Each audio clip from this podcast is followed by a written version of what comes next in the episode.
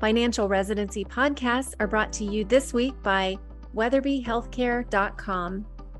Just as the right advice helps you thrive financially, the right support team allows you to excel professionally. Weatherby Healthcare's locums experts will match you with the best jobs, prepare you for success, and provide 24 7 support. The bottom line is that working locums with Weatherby helps you earn more money and take better control of your career. If that sounds like music to your ears, head over to weatherbyhealthcare.com slash payday to get started. Hi, welcome back to the Mortgage Minute. I'm your host, Doug Crouse with BMO Harris Bank. You can reach me at dougcrouse.com, cell phones 816 728 3631, or doug.crouse, and that's C R O U S E, at bmo.com. Well, today's the day. Fed's meeting. It sounds like everybody feels like we're going through with the three quarter point hike. I'm actually out here in DC as I record this. Indications are we're going to see another half point move twice yet this year, potentially another quarter point move going into 2023 and probably change my stance a little bit moving forward for 2023. I was kind of thinking that they were expecting things to get a little more under control, that you might see rates come back down by the middle of summer. I think with the latest news I'm seeing, that might be pushed out closer to 2024. Having said that, I wanted to just briefly touch again on adjustable rates versus fixed rates. You know, we've had this conversation in the past, but we're actually at a point where interest rates on 30 fixed are nearing double what they were a year ago. And with that kind of interest rate move, as well as a 18 to 20% move in prices of housing, a mortgage payment is now 50% more than it was a year ago. So that literally means a house last year you were going to pay 660 is now going to cost you a million dollars or a house that you were going to pay 6000 a month for is now going to cost closer to 9. So with that said, I definitely think we're in an environment where arms make a lot more sense than they would have before when we were in the lowest rate environment we'd seen in decades than the chances of seeing them going lower, even though I said that for probably the last five years before we finally hit bottom in 2020. At this point, you know, with the moves and as drastic as they are, I mean, very drastic, more so than we've seen in probably four decades for the move that they've made throughout 2022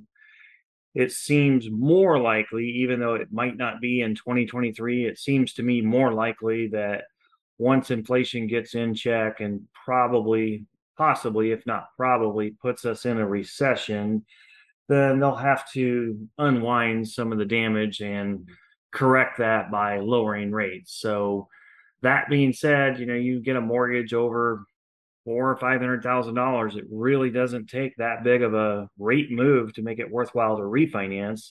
And in that case, if you agree and feel like that we're going to be in an environment where you're going to have the opportunity that you're going to want to or need to refinance in the next two or three years, then it only makes sense to look at something in that arm category.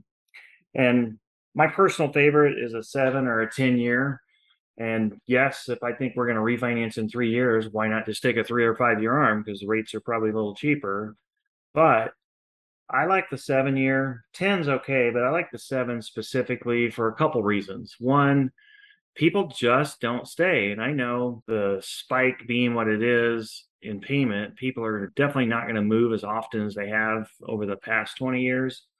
But I still think people are going to move. I mean, I can't tell you how many times I've had past clients come back to me a year or two years later. It's like, hey, we're moving across town, or we're taking another job and we're moving across country. So life happens. Things are still going to continue to move.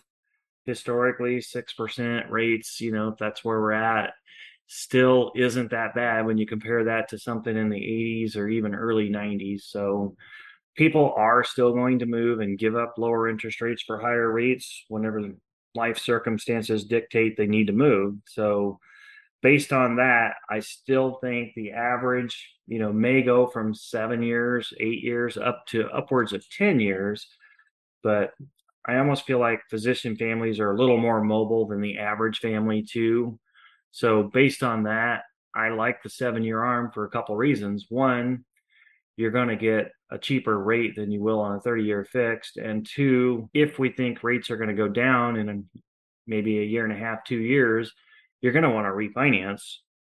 And honestly, three, here's my thought process behind it. I think you should be looking at check out what the 30 year rate is. And if you really wanted to go that route, price out a 7 6 arm and ask for a lender credit. You know, get a loan where you're maybe nearing the rate you would have got on a 30 year fixed, but get a big lender credit and use all that money to pay your closing costs with the idea that the next time when rates do go down, that you'll take advantage of the lower rate. And at that point, of course, you'll want to use your own money for closing costs because hopefully that'll be a longer term loan. But if you can take a rate on a 7 6 arm that's, well, let's say a half percent cheaper than a 30 year fixed, then you potentially could ask for lender credits, raise your rate a quarter point, and you know probably expect somewhere in a half to three quarters of a percent lender rebate you know, on a million dollar loan, that's $7,500 on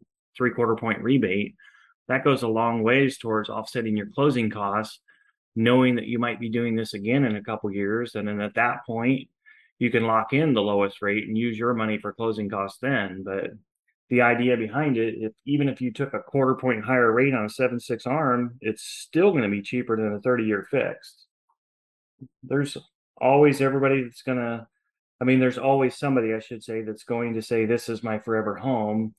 And I've been in that camp. I mean, I'm on my, I don't know, seventh house, and probably the last three I would have said were my forever home, and still not the case. And even the house I'm in now, we absolutely love it.